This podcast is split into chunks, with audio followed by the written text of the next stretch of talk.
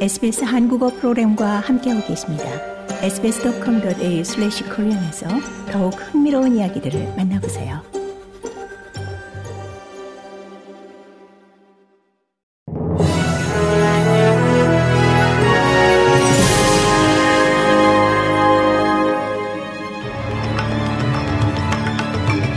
(1월 9일) 월요일 저녁에 SBS 한국어 뉴스 간추린 주요 소식입니다. 호주의 탄소 배출권 제도에 대한 독립 검토에서 근본적인 결함이나 온실가스 배출 감축의 실효성이 없다는 주장이 일축됐지만 이 제도 개선을 위한 16가지 권고 사항이 제시됐습니다. 해당 제도하의 탄소 배출권은 온실가스를 포집하거나 저장할 수 있는 정부 승인 방식을 사용하는 프로젝트에 발행되는데 1탄소 배출권은 이 탄소 1톤 저감량에 발행되며 이 배출권은 정부나 온실가스를 많이 배출하는 기업에 팔 수 있습니다. 지난해 호주 국립대학 앤드류 맥킨토시 교수가 해당 제도가 부정하게 사용되고 있고 그 실효성에 의문을 제기한 후 연방 정부는 검토를 지시한 바 있습니다. 서호주주와 노던 테리토리의 홍수 피해자들이 재난 구호금과 더불어 연방 주정부 공동 출자 지원을 받게 됩니다.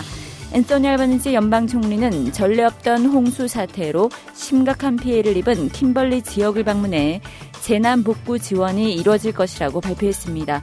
이들 지원금은 긴급 지원, 임시 생활비, 필수 가정용품 구입, 주택 보수, 정신건강 및 재정상담 지원에 사용될 예정입니다. 남호주주에서는 홍수로 불어난 물로 머리강을 가로지르는 마지막 주요 페리 항로가 폐쇄될 것으로 경고됐습니다.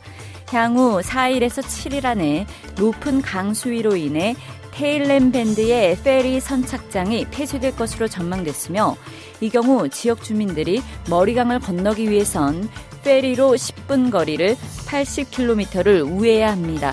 이에 남호주 주정부는 저소득자를 대상으로 일회성의 300달러 교통비를 지원하기로 했습니다.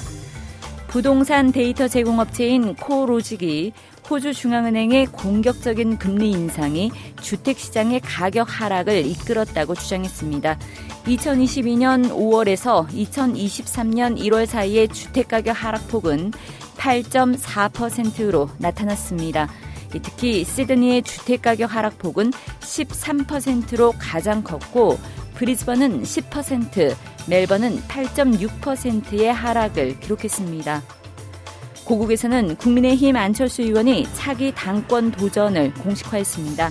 나경원 저출산 고령사회위원회 부위원장이 당대표를 뽑는 국민의힘 전당대회에 출마할지가 중대 변수로 떠오른 가운데 대통령실과 나경원 저출산 고령사회위원회 부위원장의 갈등이 걷잡을 수 없이 커지고 있습니다.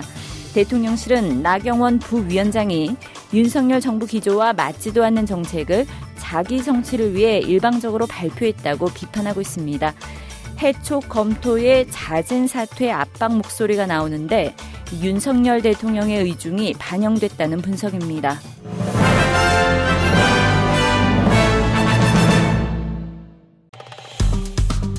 좋아요, 공유, 댓글, SBS 한국어 프로그램의 페이스북을 팔로우해주세요.